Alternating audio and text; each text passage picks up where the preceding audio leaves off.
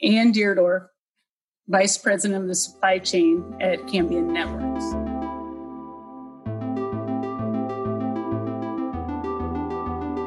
The supply chain is all about making things happen, you know, talking with people, building relationships. I'm Catherine Spaglia, and this is Well, Technically, the tech podcast where women do the explaining.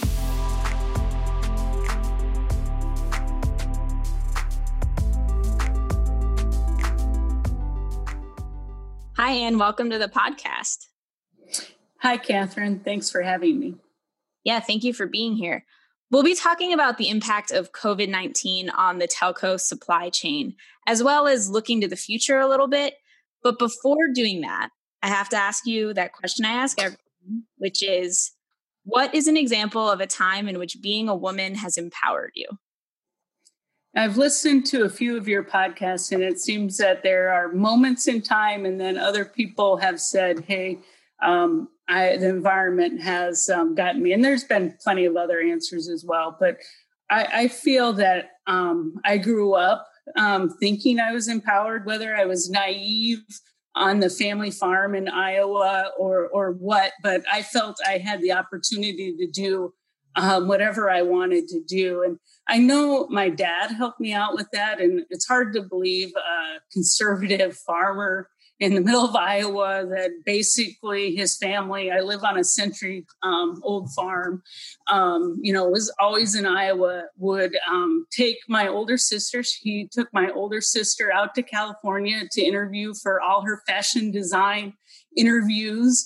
Um, he allowed my my second uh, year sister, or my my oldest second oldest sister, um, to go to Stanford and become an electrical engineer, and uh, you know, kind of get into engineering. And so I just felt, hey, I'm entitled to something too. And I, you know, I went into engineering and always felt that I had the opportunities to do whatever I wanted. I appreciate that perspective that you provided. And that you you mentioned that your your father's conservative, but that doesn't mean he didn't believe his daughters could do anything that they wanted. I, I think uh, he was very open-minded, and surprisingly so. Mm-hmm. Yeah, it's important because it reminds us not only are conservative people open-minded, but also if you're on the other side of that, and you you grew up, you know, in a liberal household, or you're liberal, doesn't mean that you are safe from the the traps of things like sexism and, and that type mm-hmm. of thing. So I, I think it's just a really important thing to talk about. You know, you can think that you are open-minded and that you're inclusive, but sometimes our world shows us a different reality. So I, I just think it's important to bring that up.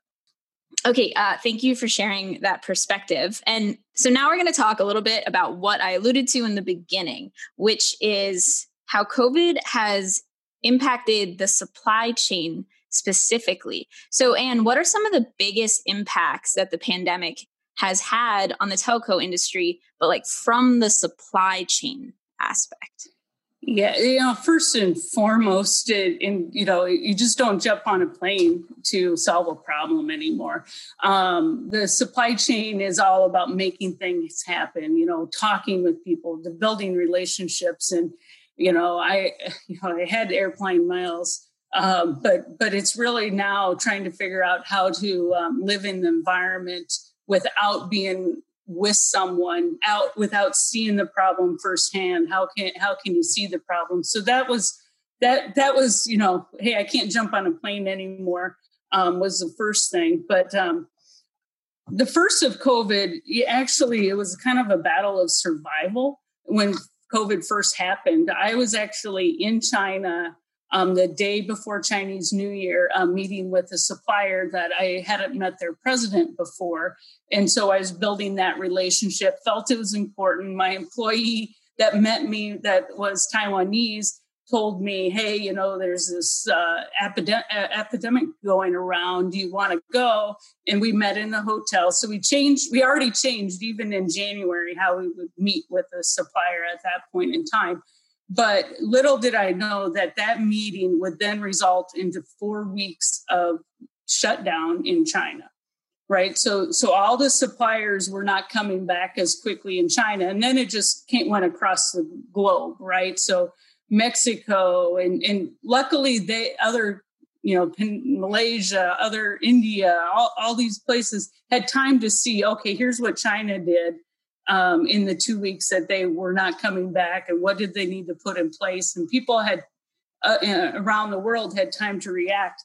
But um, China, you didn't. And then with our supply chain being, you know, a majority uh, based in China, we needed to act fast, prioritize um, those shipments, what we needed um, for the quarter, right? What were our customers um, calling out that, hey, we need to get these installed. We we really make this a priority. We had to, you know, basically prioritize exactly what moment that they were coming back to what they needed to build for us to get out. And plus we had our own distribution center in China as well. So, you know, we too were also thinking of the health of our employees, right? First and foremost, you you couldn't, you didn't want to put anyone into a situation that didn't, you know, put them at risk of getting sick or or worse. So um, it was about managing the the people, maximizing what people you could have there, which Um, maximizing um, the factory's capacity that you had, and then minimizing the risk across all of those activities. Um, so that was kind of the first two to three months of COVID. And then it transformed into connectivity really being a lifeline for a lot of people in the wireless industry for sure. And so it brought in volume that we weren't expecting, right? So we were We were conservative. Are we going to survive? How are we going to deal with these two, you know, COVID? How is everyone going to react? Our distributors, our customers, our end users, how everyone was going to react to, oh my gosh, everyone needs wireless. You know, schools are going to want people to drive by and be able to use their wireless technology to download assignments, you know, th- things that things were just happening rapidly. And, um, And uh, luckily for us, we had we had a good result. There's other companies and other industries which were not having, you know, having the opposite effect. They were suddenly losing volume. But we had a better, we had a good problem to solve. And so I was happy about that. But now we're fighting constraints, right? So there are factories down for, for two months um, that now needed to do that same capacity in less the time that they had. So working with companies, trying to understand, hey, what capacity do you have available? What what can we do with that capacity? What is most important? As I said, prioritizing is, is huge, and understanding and allocating to where you need um, need all the product. Um, so that was one of the, a big impact with um, the supply chain. The other is um, within it is the freight. So if, as you imagine that the airplanes were not going anymore, that reduced um, some of the lanes, uh, the freight lanes, to about sixty percent less capacity. So those bellies of those airlines that I was flying on home from China to, to Chicago were now less planes going, less opportunity to get material coming from China to the U S to to Europe to to India to all these different places.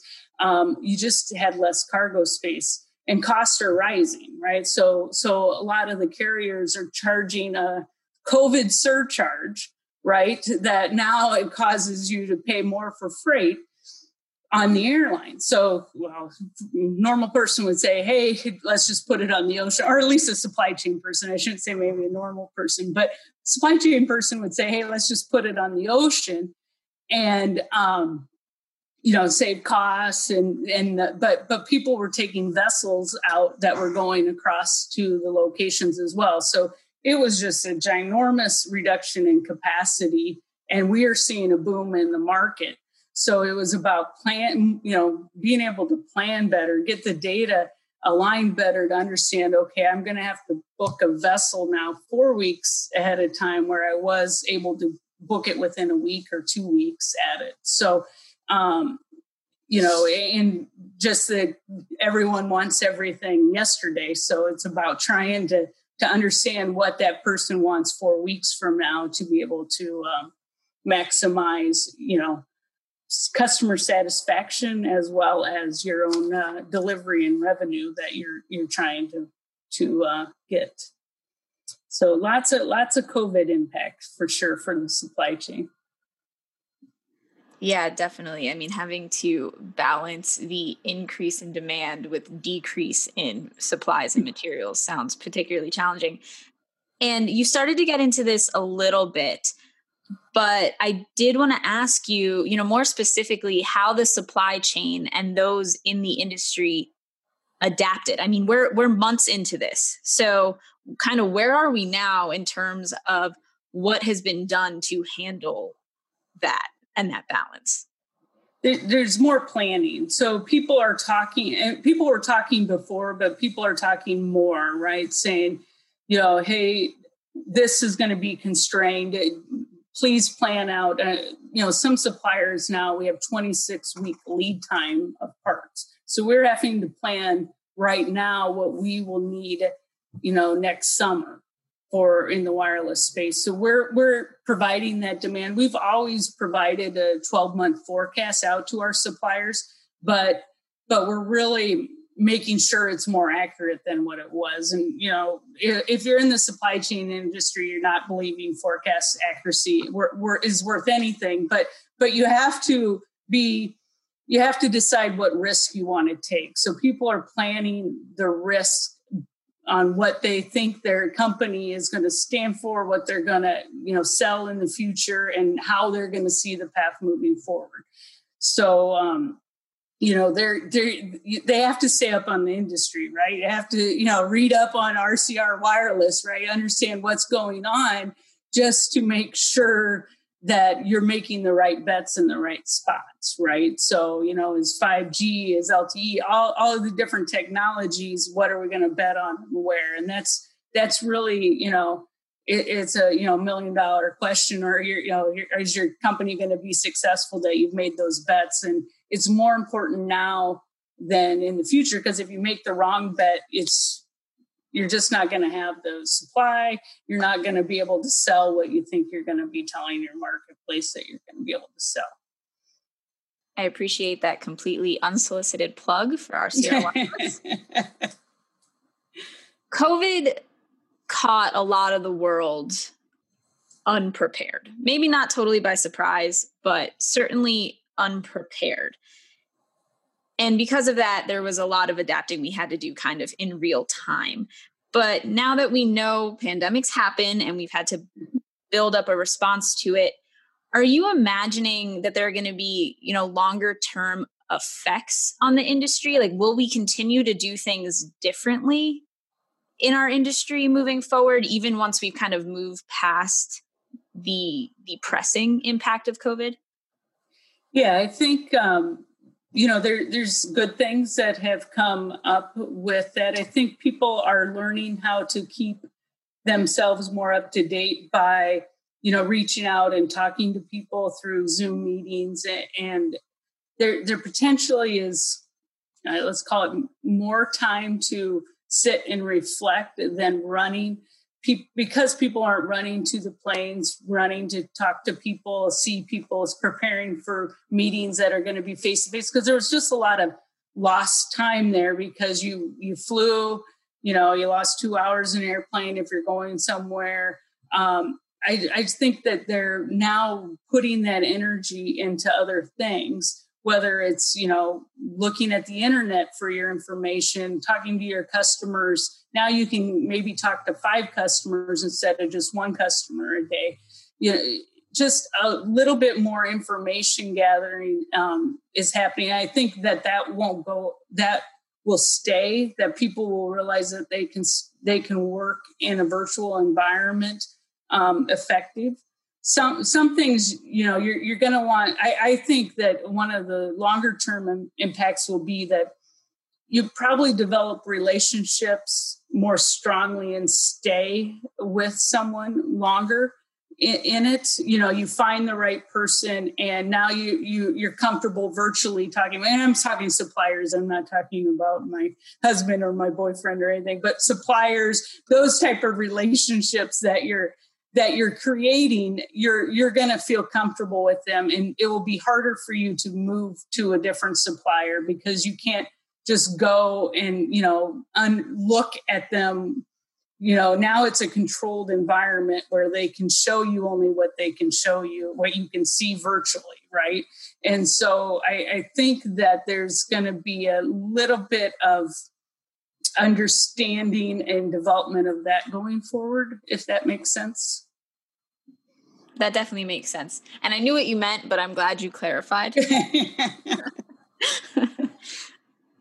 So, slightly different question, and this is more about just how quickly the market changes. So how does Cambium help its customers stay up to date in a market where products come and go constantly and are always changing? Well, well, Cambium has the Cambium community.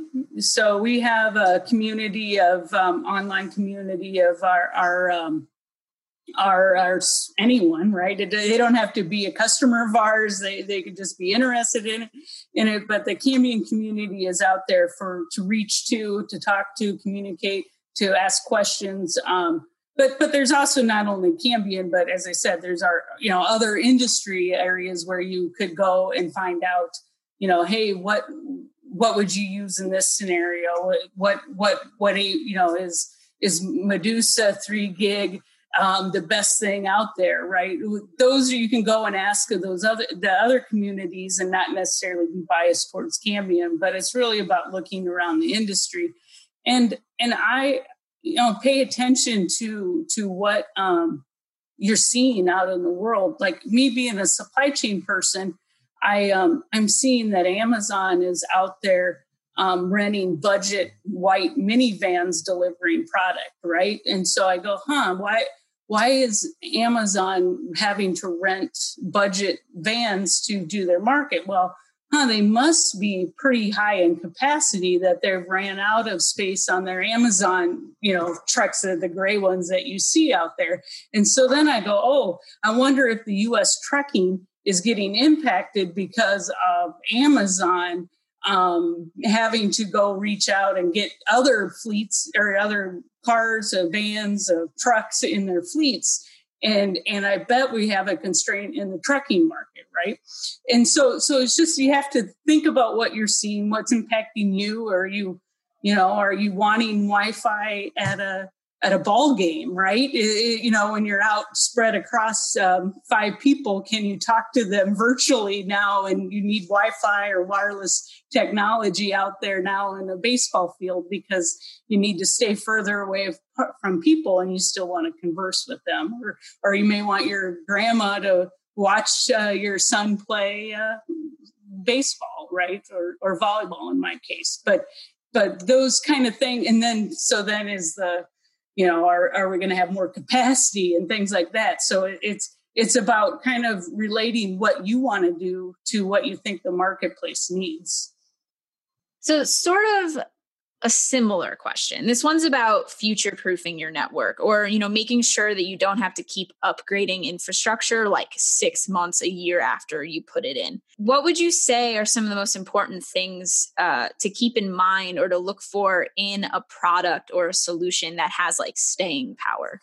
Well, I think um, the the easiest and most um, important thing is basically you want to make sure that you're getting uh, backwards compatibility um, with the solutions that you're having, so that, you know, if does, is there alternate solutions that work together, you know, first and foremost, but then if you're looking at new technology, is that pa- backwards compatible to your old technology? And do you, you know, you need a supplier that has that as a strategy, you know, as, as Cambium does, or I'm sure there's others out there as well, but Cambium wants you to be able to use your mark or use the network that you have, but add add the enhancements, add the future um, that, you know, improvements that you can make onto that network. And we we do that a lot with software um, upgrades and making sure that you can use the software backward and forward um, as we're developing new products. twenty twenty has just ended. It was a tough year, as we talked about a little bit. And we might have another tough year ahead of us. I think it's still a little too early to say. With that in mind, are there any supply chain or market trends that you're keeping an eye on as we begin twenty twenty-one? Well, absolutely. I think, um, you know, the tariffs um, in the industry um, disrupted us. Um, I, I think, you know, with the new administration, um, you have to see what happens there with the relationships that we have globally. You know, what is the backlash, if any, to China, right? What are the beliefs? Um, you know, we're we're looking at, you know, is there potential exit China strategies? Is there potential, you know, is India going to have um, take product from China? I mean, it's not only the U S in a sense. I mean, we're we're a global supplier as well, so we have to think about, um, you know, just the relationships all the other countries are going to have, as well as then what are the costs and the tariffs um, going to play into that. Another trend um, would be that customers are looking at how how to deal with the disruptions, right? The business continuity. I think the um, flooding in Thailand, the um, issues that Japan had, um, you know, ten years ago were nothing compared to the um, things that happened with COVID. I don't think anyone would have ever thought a global um, disruption would have, you know, had, would occur or plan for that. So I, I think that, you know, there, there'll definitely be trends, ideas, um, how to get data more virtually, more readable, uh, more easier access. Um, all of that is is going to be um, going in twenty twenty-one and in the future. So I think that's just something that I'm going to pay attention to to make sure that I'm, you know, transforming and, and you know, being as agile and flexible of a supply chain for, for my company as well. Yeah, I think even on a personal level, we're all going to need to be a little bit more flexible and agile mm-hmm. in twenty twenty-one. So yeah, and patient. Patient's probably the, the word about it, right? Because it's like, as I said, I started this with, hey, uh, I'm going to jump on a plane to fix a problem. And now it's like, okay, I got to like go set up a meeting and we're going to get a Zoom. You know, it's not that you can go reach at someone and grab them and put them in front of you anymore. Right. And it's, right. Uh, you, you're just going to have to be patient of how to work through that. Mm-hmm. It's very bizarre how this is one of the few things that I think we can talk about how it's impacting an industry and also talk how, about how it's impacting an individual. And it's very yeah. similar. Like, you know, I'm planning a wedding and in terms of patience and have to like speaking with vendors, because beyond that, I know that vendor is dealing with the impact of COVID too, just like mm-hmm. I am. And, you know, Cambium's dealing with the impact of COVID, but so are your suppliers. And you, you have to be, just like you said, much more patient and flexible and willing to work with people. And, you know, there's pros to that. So hopefully we can bring some of that forward. Uh, right. And and we're not the only ones now. You know, as I said, the industry is growing. So it's like some of these suppliers aren't caught up even from their two, which amazes me, right? Their four week disruption. In Mexico, they had had, you know, four week disruption and they're still trying to catch up with some, some of the suppliers there. And it's amazing to me that now the industry is going even need more. And, um, you know, they're like, well, we just raised our uh, lead time to twenty-six weeks. You didn't place your P O in time. Well, okay, of course I didn't, right? And so it's, uh, you know, to, to, you have to bite back what you want to say on, on those kind of situations. And, and for them as well, right? Every single person is calling them wanting parts, right? It's just crazy. It is something. Well, Ann, thank you so much for, for being on the show. I really appreciate you taking the time to speak with me. Yeah, thank you.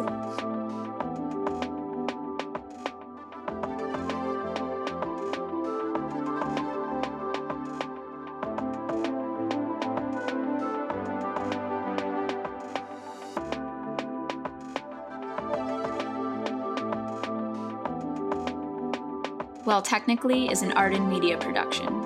For advertising inquiries, contact Danny Miller at d miller at arden media dot com.